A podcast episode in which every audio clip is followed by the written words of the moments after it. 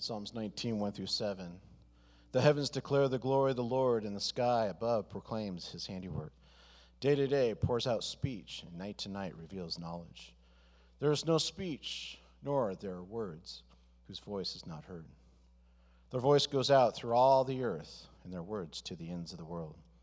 In them he has set the tent of the sun, which comes out like a bridegroom. Leaving his chamber, and like a strong man runs its course with joy. Its rising is from the end of the earth's, uh, the heavens, and its circuit to the end of them, and there is nothing hidden from its heat. The law of the Lord is perfect, reviving the soul. The testimony of the Lord is sure. Make wise the simple. Salam alaikum. Okay, yeah, that doesn't work here. It's good to be here this morning. Um, yeah, we've been back in the States since uh, the middle of September, and we're gonna we're getting ready to leave the middle of December. So uh, it's been a wild, wild trip. Um, every week when we've been involved somewhere, and uh, it's just a privilege and a joy for us to be here this morning with you guys. I want to talk this morning a little bit about a. Um, about a, uh, an issue that a lot of times raises hackles with people in evangelical churches. And uh, it's the question of how does God view his creation? Um, as some of you know, we've been involved in a wildlife conservation project in no- northern Cote d'Ivoire. Um, it's kind of a uh, it's, it's in an effort to be able to reach out to the Jula people, who are Muslim by and large. And so we're working with them in trying to help them work and develop wildlife based business in an area of about 1,000 square kilometers. And I'll talk more about that later on at our uh, lunch together. But in all this, I've thought, I've spent a lot of time thinking about what, how does God see this world that He's created? How does He see this creation? And I think it's uh, important for us to reflect on this. And if you go to West Africa, you'll notice in West Africa that we have a tremendous issue with trash. How do we deal with trash? We often joke that the plastic bag is our national flower because you find it everywhere. The problem is, is with industrialization, and Cote d'Ivoire is an industrial it's becoming an industrialized nation. We don't have the infrastructure set up to take care of our trash. You guys here in the United States, you do a fairly good job of taking care of it. That is, you package it up, you put in bundles, and you take it to places that, you know, aren't on your back street. Problem in Cote d'Ivoire is that we don't have that infrastructure set in place, and so we have issues. Um, several years ago, there were um, ships that came from Europe with chemicals that needed to be, Europe wasn't going to accept that they'd be dumped somewhere in Europe, and they came to Cote d'Ivoire. They unloaded them, put them in tankers, and told the guys in Cote d'Ivoire that you can make diesel fuel out of them. Well, they couldn't. And so what happened? They dumped them in the lagoons in Abidjan. Abidjan is a beautiful city, was a beautiful city with beautiful lagoons. Dumped them in the lagoons, of course, killed everything.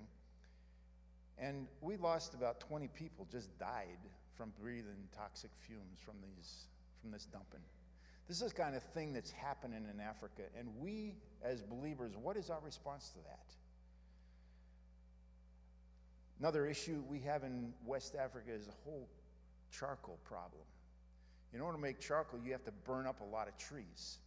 Charcoal is convenient. When you have big cities like Abidjan, 5 million people, you need to have an easy, convenient way to cook your meals. And charcoal is light, it uh, burns hot, it's easy to get a meal on quickly. Whereas gas, it costs a lot of money, and uh, wood, it's more difficult to transport. So people like charcoal. Problem is, when you make charcoal, you burn up a lot of wood just to make charcoal. And forests are disappearing. And you know anything about Haiti, other places in uh, Central America, there is a huge problem with the charcoal industry because it is a big destroyer of forest. I mean, we're cutting down mahogany to make charcoal. That's some of the best charcoal you can make is with mahogany. Another issue we have in West Africa is just the whole problem of gold mines.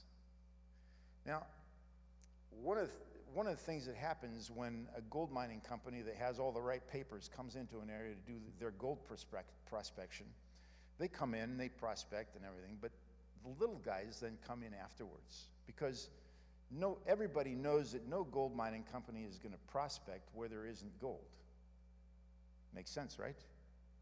And so they come in afterwards and they dig their illegal mines. And down in those mines, the people that get to work down there are young kids. Kids that are 10, 15 years of age. Because they can dig better, they're smaller, they can go down these holes easier. And when they cave in, well, you know, that was just the risk of mining. And so we have little kids that are losing their lives in gold mines all over Cote d'Ivoire, all over West Africa, because the price of gold just keeps going up and up and up. Because we all like our apparatuses that have to have gold in order to make those contacts. And I have to ask myself so, what, how does God think about all this? God's got to have an opinion about gold mines. I'm not saying that gold mines are all bad, but we've got to be responsible. And of course, if you know anything about gold mining, when you do get the gold ore out, then you leach out the gold with mercury. And that mercury then goes into the soil or goes into the waterways, and fish die, or we eat the fish that is full of mercury. And of course, people have cancers and all the rest of it. If you know anything about the history of Montana, Idaho, you know that this is a, this is a major problem, even here in this country. Well, imagine in a country like Cote d'Ivoire where the regulations, although they're there, they're not followed, they're not honored. That's a problem. So, what does God think about all this? What is God's view of this world that He's created? When you read the first account of creation, now, when you read Genesis, Genesis chapter 1, that's the first account of creation. And in that account of creation, five times in that account, God says, and it was good. God's saying this. I mean, He's created, and He gets to the end of the first part of creation. He says, and it was good. He goes a little further, and it was good. Now, remember, God created in six days. At the end of this chapter, in verse 31, he says, and it was very good. We all know that man was created on the last day, and I guess the woman as well, which is probably why he said it's very good, right?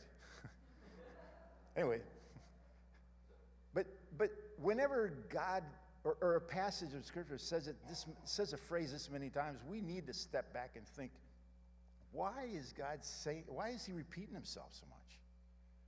Well, it's probably because God sees his creation as good. I mean, it's, it's not that complicated. So, if God sees his creation in that way, what is my response to the world that God has put me in? How, do, how should I see this world that He's put me in if God at creation said this many times, and it was good? Matter of fact, it was very good. What is my response? Um, it's interesting to me that after he says, and it was very good, then you have in the second chapter of Genesis, another creation account, story of the creation, it's, it's, it's told in a different way. The first chapter of Genesis is kind of a poem. A lot of theologians talk about that as a poem. It's, it's uh, more poetic. The second chapter is a little more, you know, some of the details, you know, rivers and uh, where the gold was and, you know, other stuff like that. It's interesting to me that in that, God then creates man. And you see that creation account. Um, if you look at, uh, well, yeah, in that, in that second account, of course, you're, you you got to remember that God, he's, he's creating all these different species of animals. Now, I just want to give you a short list of some of the variety that we have on this planet. And I know some of you guys are going to think, well, we, we know all this. You can see this on Wikipedia. Well, let's, let's have a look. You realize that when God created mammals, God created over 5,500 species of mammals that live in our world today. Now, that's not counting all of the species that have existed and don't exist any longer. And of course, elephants, that's one of the greatest of the mammals. He also created buffalo. He also created kob. And he also created pangolin or pangolins. These are all mammals. And there's, like I say, 5,500 species that we know of today. Now, when you start talking about species, anybody who's in the scientific world knows that how we decide what's a species and what's not a species, you know, how, how different, why this is not the same species. There's, there's a lot of debate about where you should draw, we should draw the lines, okay?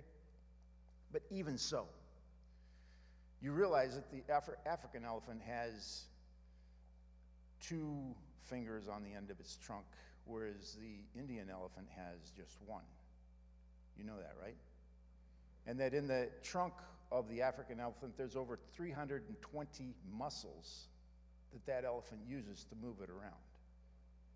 As a matter of fact, the African elephant, it takes three to five years for a baby elephant to even figure out how to control that trunk.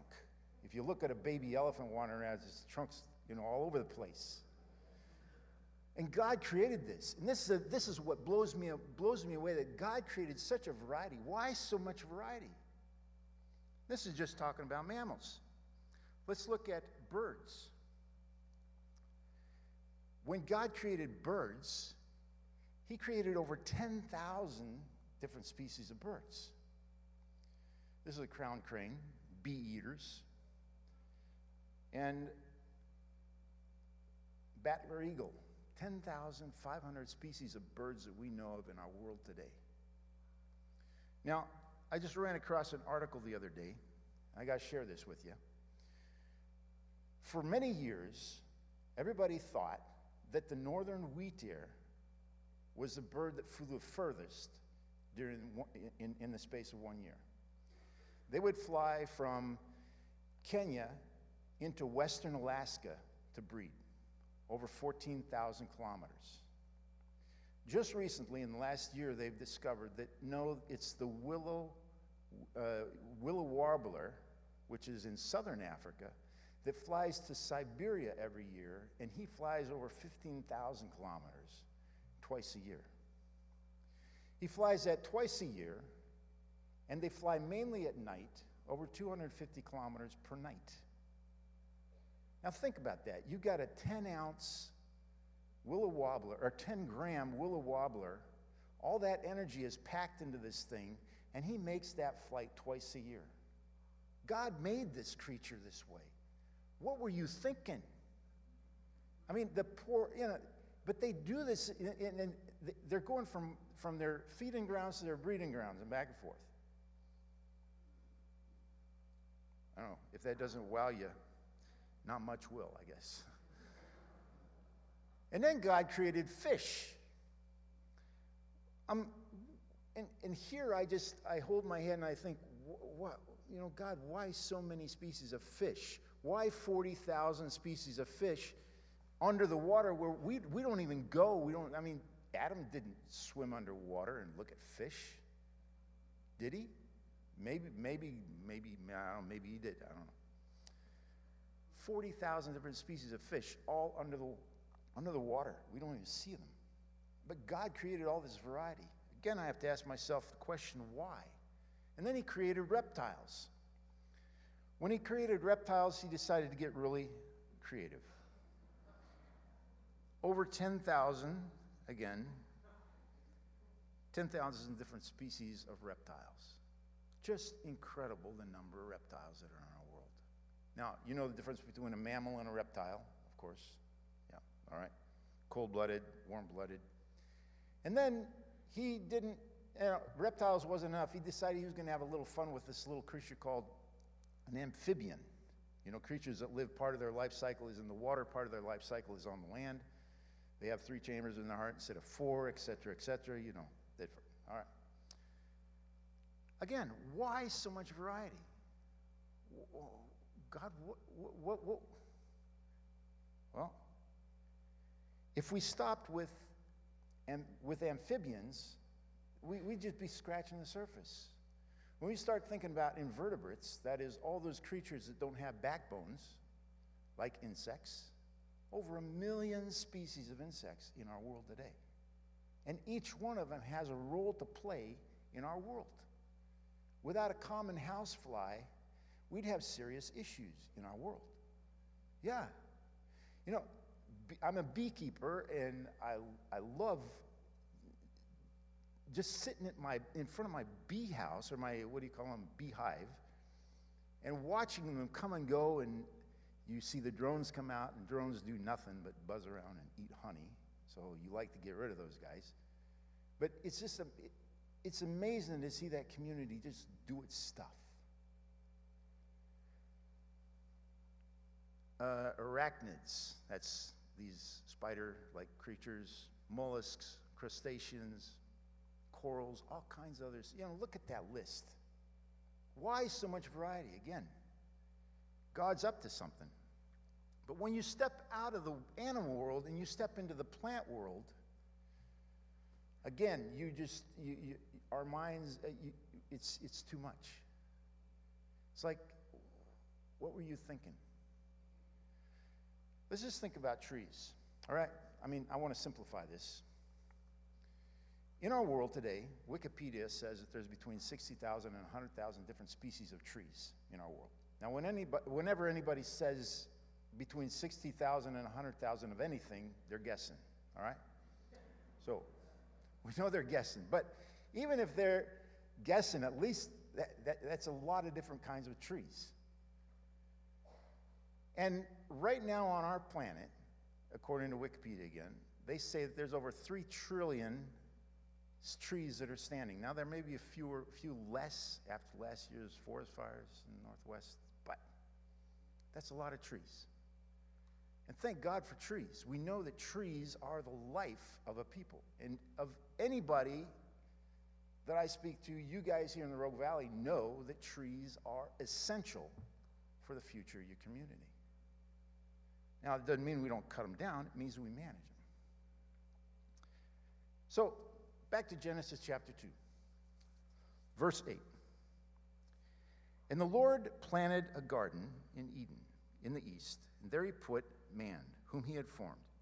And out of the ground, the Lord God made to spring up every tree that is pleasant to the sight for, and good for food. The tree of life was in the midst of the garden, and the tree of knowledge of good and evil. Now, you know this passage. And we always turn to the tree of good and evil, and we point out the fact that because man didn't obey God and not eat from that tree, that's why we're in the problem, difficulties we're in today. That's why we get sick. That's why we stub our toes. That's why we can't get along with our wives. It's, it's all because of this. But we forget to notice the tree of life. The tree of life was something that was, was a tree that was planted in the, tree, in, the, in the garden at the beginning of creation. And we tend to leave it there in our, think, in our thought process. And that's why God had to kick man out of the garden so he wouldn't eat from the tree of life, because if he did, then we'd live forever in sin. All right? That's, at least I remember hearing that when I was in school. Now, the interesting thing is, is that the tree of life that you find in creation, we also find the tree of life at the end of the story of mankind. Let's turn to Revelation. Revelation chapter 22, verses 1 and 2. And this is an amazing passage. You need to read the whole passage, but I'm just going to read you two verses. Then the angel showed me the river of water of life, bright as crystal, flowing from the throne of God and of the Lamb through the middle of the street of the city. Also, on either side of the river, the tree of life with its 12 kinds of fruit, yielding its fruit each month. The leaves of the tree were for the healing of the nations.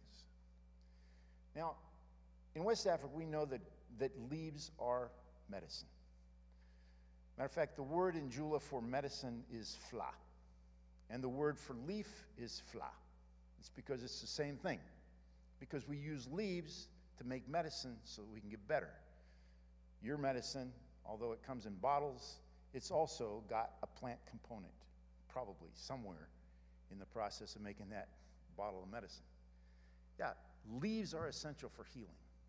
And it's interesting to me that here the, at the end of the story of mankind, God has this tree that is watered by what? By, wa- by water that comes from the throne of God.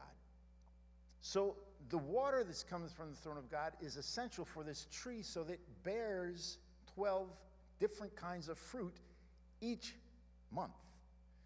Now, we as mankind, we, we've, been, we've been pretty smart. We can get trees to bear a lot of different kinds of fruit on one stem.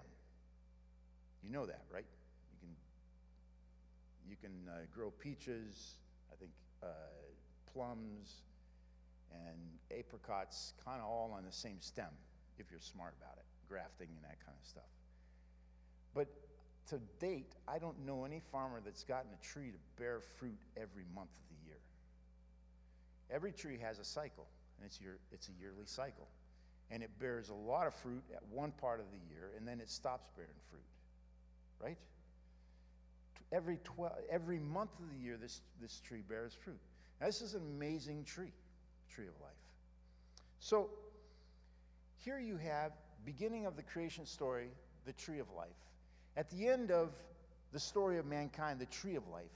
And then, if we if we just look at this, it's kind of like having two bookmarks the beginning of the story, at the end of the story. But right in the middle, Ezekiel, in Ezekiel chapter 47, we see this same reference to the tree of life. And it says this, verse 12.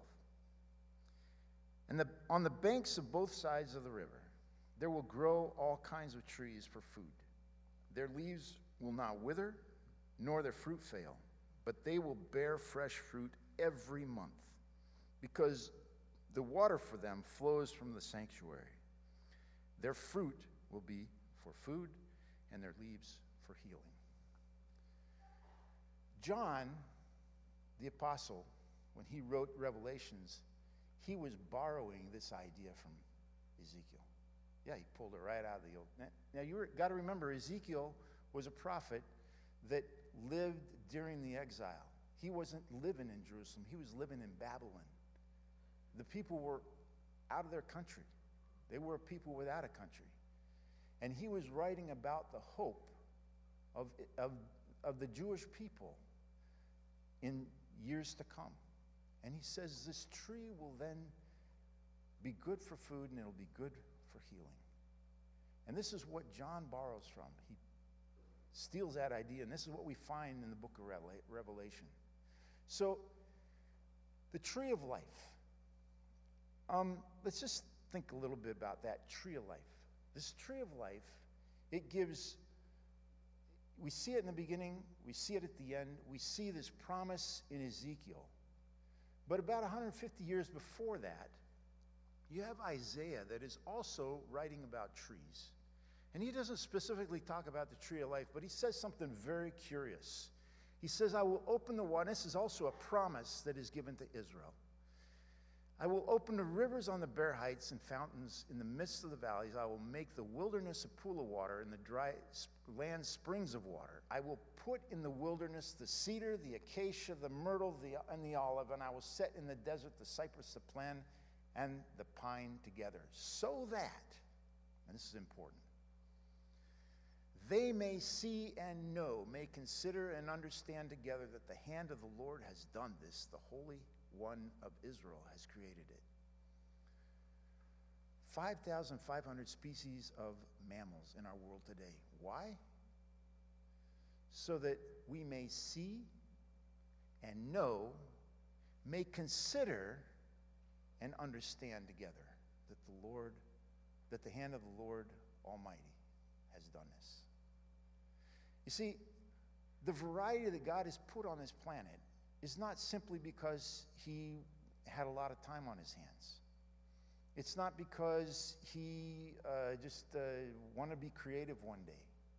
It's because there's a purpose in it. It's so that we would see and know and understand. Now, it's interesting. It's not just so we see and understand. He wants us to study it. He wants us to dig in and understand this creation that He's put us in. And I'm always fascinated by the, the way that plants interact with each other different kinds of plants, different kinds of animals, insects, the importance that they play in a whole ecosystem. It's, it's, um, it's a fascinating study to me to see the interaction between different species. And it's because God wants us to see it, He wants us to understand it, He wants us to dig in and understand who He is. This is why God has created what He has. And so, what is my response as a follower of Christ? How does God see His creation?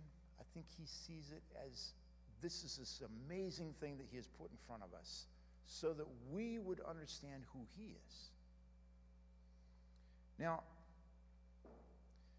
in the midst of all this, we need to step back and recognize that there is also another tree of life that is the reason why we can have a relationship with the God who created this world. And that's that tree on which our Savior died. Now, these are baobab trees. Baobab trees in Madagascar.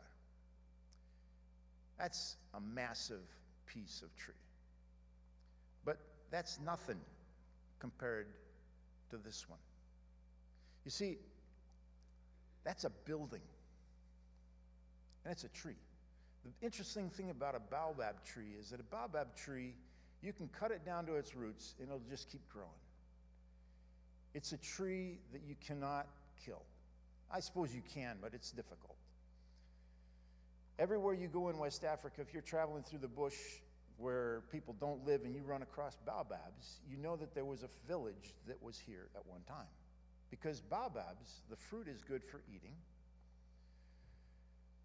They're also good for hitting your sister over the top of the head if you're angry with her, because they're kind of hard. They're also good, their leaves are good for eating. We eat the leaves. It makes a very nice sauce that's real runny and gooey that you can, you know, it kind of goes from your lip down to the bowl. It's slimy, I guess is the word you'd say, yeah. But it, it's great sauce. You can use the bark to make rope. So every part of the baobab tree is useful except for its wood. You try and make a board out of baobab, and you're wasting your time. In three days, it'll just be fibers floating around because it's full of water. So the baobab is useless as wood. That's maybe one reason why the baobab exists everywhere in Africa because we haven't used it to make charcoal. You can't.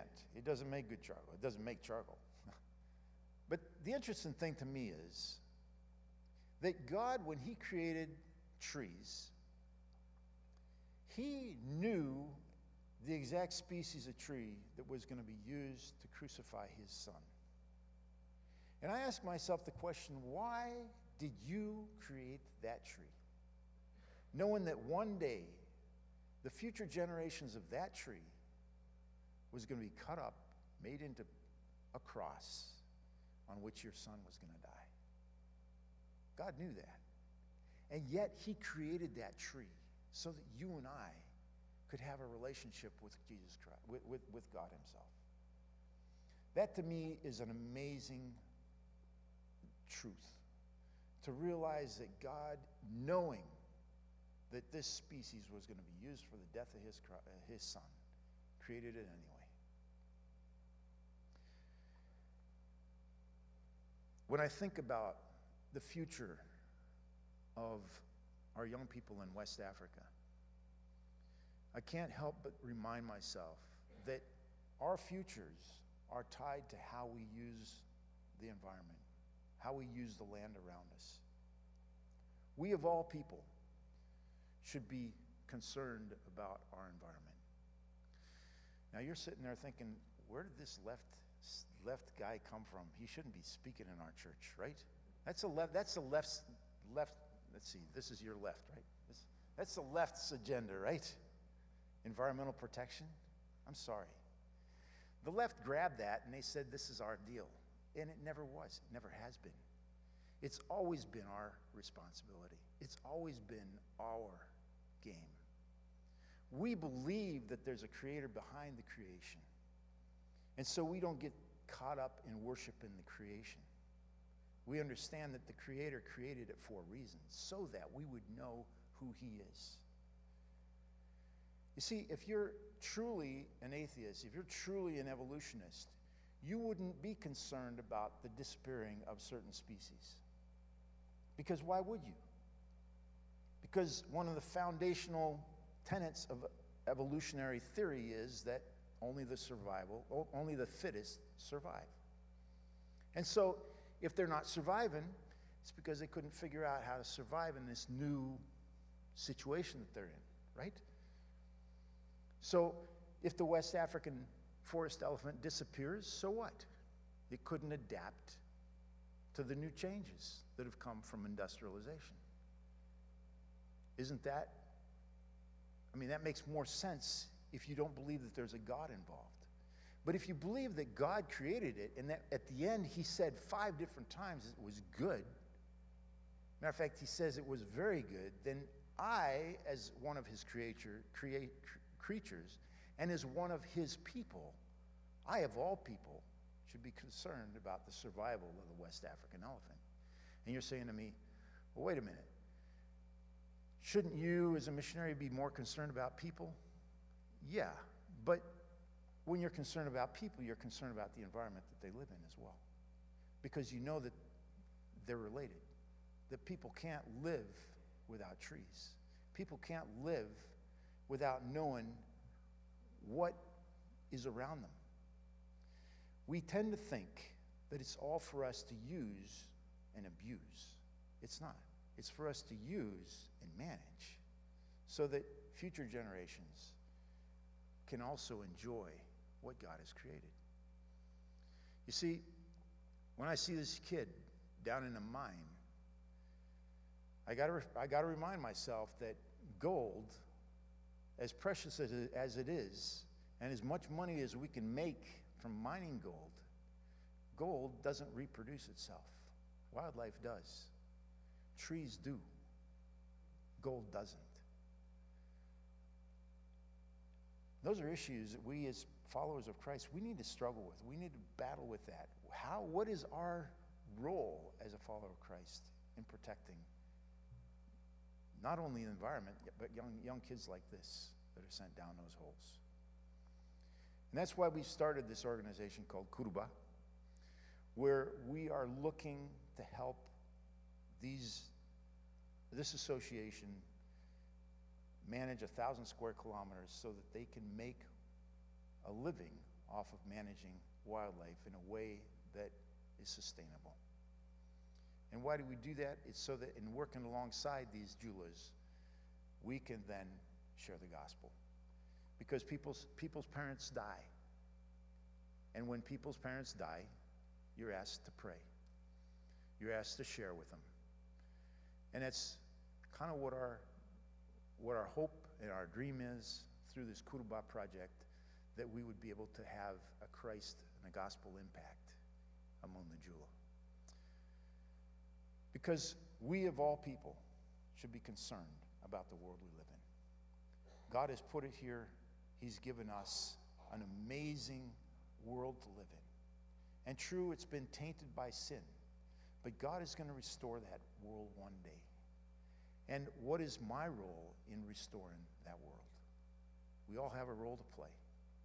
So let's think about what our response should be to what we see happening. Let's pray.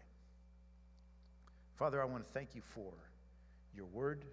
I want to thank you for that tree of life that is such an amazing tree that gives us hope for the future. Father, we see that that tree of life has such vitality because the water is coming directly from your throne. And Father, I pray that you would inspire us in that same way, that we would live as that tree, knowing that the source of our life comes directly from you. And that, Father, we would use our lives to have a gospel impact where you planted us. I thank you, Father, for trees, for mammals, for birds, for reptiles, amphibians, insects. I thank you, Father, most of all, for giving your Son on the cross, on that tree of life that truly gives us the possibility to know you in a deep and personal way. We want to thank you and praise you. In Jesus' name, amen.